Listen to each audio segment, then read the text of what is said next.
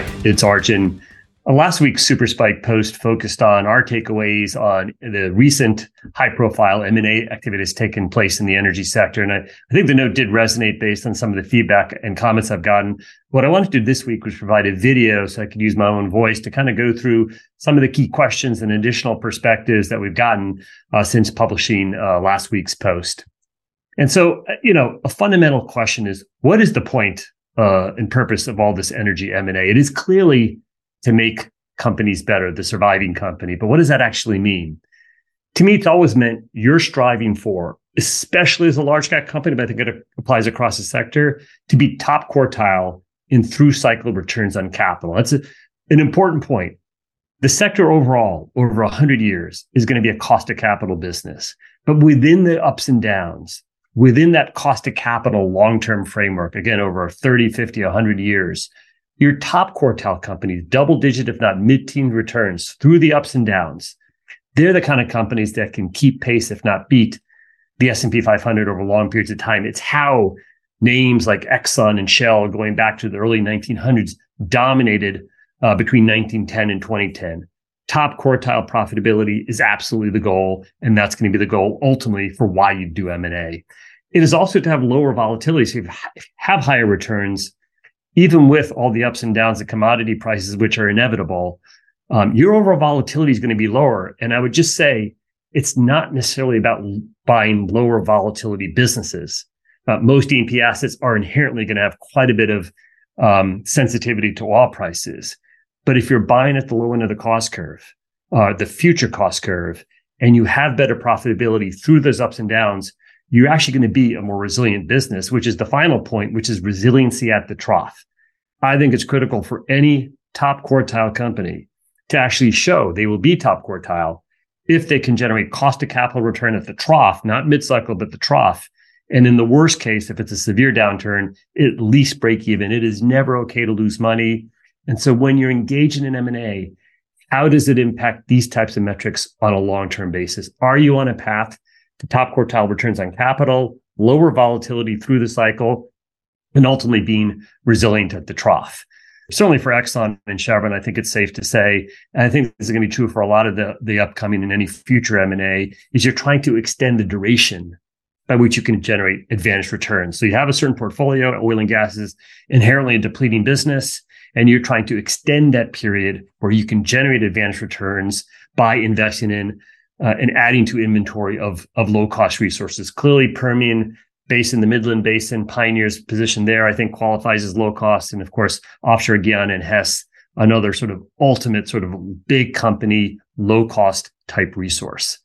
Size and scale certainly matter. Um, in a world where there is a lot of energy transition uncertainty, there is uncertainty in terms of near term recession, uh, there are scope one and scope two obligations that are going to be expensive as time goes on for all industries, by the way, not just the oil and gas business.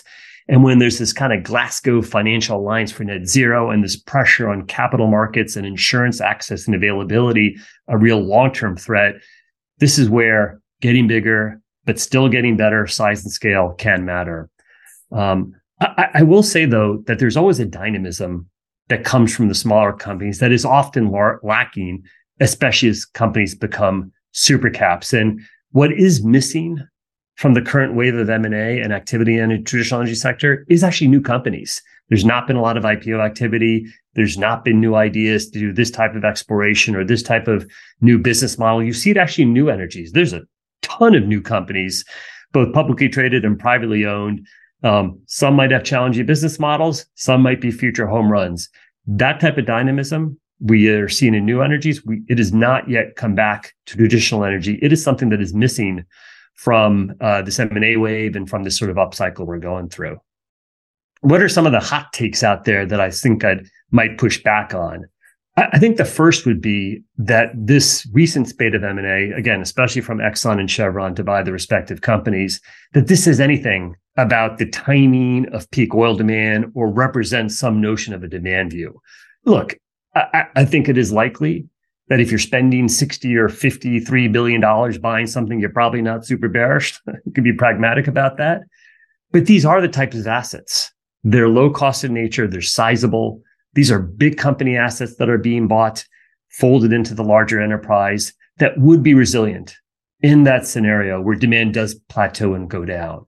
And it actually could be true that in a scenario where plateau or peak demand materializes, it's not my view. I, I think you all know I'm much more optimistic on long term oil demand growth potential. But if I'm wrong about that, and we do have a plateau or peak demand, it's much more likely that supply disappears faster than does demand. And I think in that type of downside scenario, let's call it for demand, um, these are exactly the type of assets I think one would want to own. So I don't come to the conclusion that you have to be an oil demand bull. You might be, they might be, but you don't have to be.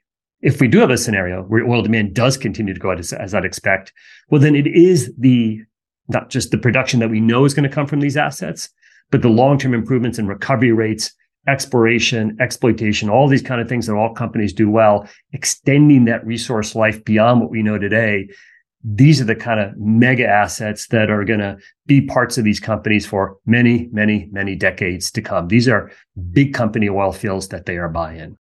I think the other big pushback is does this mean that uh, either these companies or someone else is bearish about new energies or that somehow that does, I don't think it says anything bullish or bearish about new energies. A lot of the companies in that sector is going through a correction right now higher interest rates, some capex inflation, some recognition that some of the business models weren't quite right or that growth was people were too exuberant about it. Whatever it is, they're going through correction period. But I again do not conclude that buying Pioneer Hess means you're you're automatically bearish new energies. You, you might be. Um, there is nothing that has happened that would preclude any company from pursuing new energies that makes sense. You may actually have a slightly stronger balance sheet now, a little more free cash flow to do something. Again, I think those things should be evaluated on their own merits. There's such a desire by everybody, both in the oil demand comment and this new energies comments, to pit forms of energy against each other. You're either for or against traditional energy, or you're for or against new energies. It is not zero sum. We actually need all of it if we're going to satisfy the energy needs of not just the lucky 1 billion of us, but the other 7 billion people on earth who are going to aspire to a better lifestyle. Again, the final point of pushback is that this is definitively a bullish price bet. Um, if we're being pragmatists, I, I, think it is likely that if you're evaluating Pioneer or Hess, you're going to look at supply demand balances. You, you know, you're going to take, you, you might view it as an upside that all prices could do a little bit better this decade. But these are low cost resources. Both deals were done all stock. Um, so you, it's not the classic all price bullish bet where you're levering up uh, and you're counting on a significantly higher oil price. And again, for both of these types of properties, I think there is going to be a bet that resource life will get extended through improved recovery rates, exploration, and so forth. Uh, and it is about staying at the low end of the cost curve. So again, I'm going to push back that this requires a bullish bet. One one comment I got was, well, it's at least pro-cyclical. Um, perhaps, you know, we, we, are off trough. I don't think we're at peak. Uh, you can argue that it's a pro-cyclical in that sense. So what are the risks that exist with uh, some of this recent M&A? And I think the biggest risk always will be some misunderstanding of the underlying resource. I mean, it's, it's, the classic risk you make when you buy an asset. Do you really know it? I think in the case of the Permian Basin, you would think Exxon's been there and should know it. Um, and certainly Pioneer knows it very well. On the other hand, um, things can always go in a different direction. Similar thing with Guyana. It looks pretty well defined, but there's always a question of sort of um, the resource is always going to be a risk in these kind of things. A point that often doesn't get discussed as much as it probably should, I think this is especially true in the investor world, the institutional investor world I used to deal with, is the cultural integration. And so, on the one hand, you could say you've got giant companies absorbing, at least in this case, large but smaller than they are types of companies. It's a real opportunity if you do it right to inject some fresh blood into your company. There clearly are some great people at both Pioneer and Hess, or these companies wouldn't be getting sold for 53 and 60 billion dollars. Uh, and the question is, if you're Exxon, if you're Chevron, or if you're any other large company doing these kind of deals, how can you evaluate who you are? How do you keep the best people? How do you take whatever best practices they bring to the table? There's no doubt Pioneer's done a lot of really good things in the Permian. What lessons can Exxon take from that? What are the things Exxon brings to the table? And again, a similar thing uh, with with Hess. Um, where what are the areas of strength? Who are the people you want to keep? It is a real opportunity. I think when you have more of a merger of equals, that's when you probably have a bigger risk of could the cultures clash and so forth. That's probably less the case here, but it's always an opportunity to add good people. And it's impaired upon not just these two companies, but any acquiring company to figure that out as fast as you can and do what you can to keep the best people and to figure out um, how you can get best practices between the, the two companies. The, the final risk would be it's always an opportunity cost to do a deal. We're not at the trough. Um, you know, I personally think the outlook for oil and natural gas is pretty constructive, but it is a volatile time. We got war, we got inflation, we got recession concerns in the US, Europe, and China. And even if some of those recession concerns seem to keep getting pushed to the right, um, you're always going to ask, would there have been a better time? And that that's that's a that's a tough one. Is there something else that could come up uh, three, six, 12 months from now? Possible. But again, these are both all stock deals. Uh, I'm not sure there's anything in here that would preclude any of these companies from doing something else down the road. Um, but opportunity cost, I think, is is just one of those risks worth mentioning. N- another question is: Is bigger better? Um, is everyone going to have to be a super major or at least a really large company? And I'll just say not necessarily. Um, there are some advantages to size and scale. It's especially relevant in this messy energy transition era where there is an uncertainty demand. There are recession concerns and the scope one, scope two, Glasgow financial alliance for net zero. There are lots of reasons for why uh, scale and scope and size are relevant and investor interest and liquidity and S&P weightings and all these kind of things. Um, it can certainly feel that bigger, um, at least is not bad and may be better. And certainly for large scale full field development this is something big companies classically do really well. It, it is something that specifically Exxon and Chevron have a history of doing and generally doing well, or they wouldn't have been great companies over the last 100 plus years. And so, whether it's the Permian, whether it's Guyana, which Exxon's obviously also involved in, these are big, classic big company projects. So, credit to Hess for uh, being there as part of the discovery uh, and helping get the initial developments off the ground. Um, I, you know, again, you think about large scale developments; these are tend to be big company kind of things. But I will say that niche, unique strategies are always in demand.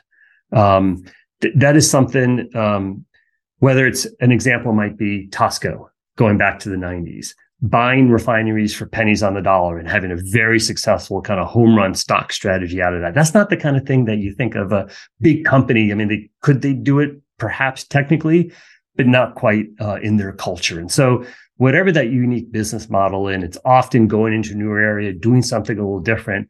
It is always in demand. I will say that it is something that feels like it's lacking today. The kind of uniqueness of that kind of mid cap strategy um, is a little bit lacking today, and something that I think we could use more of.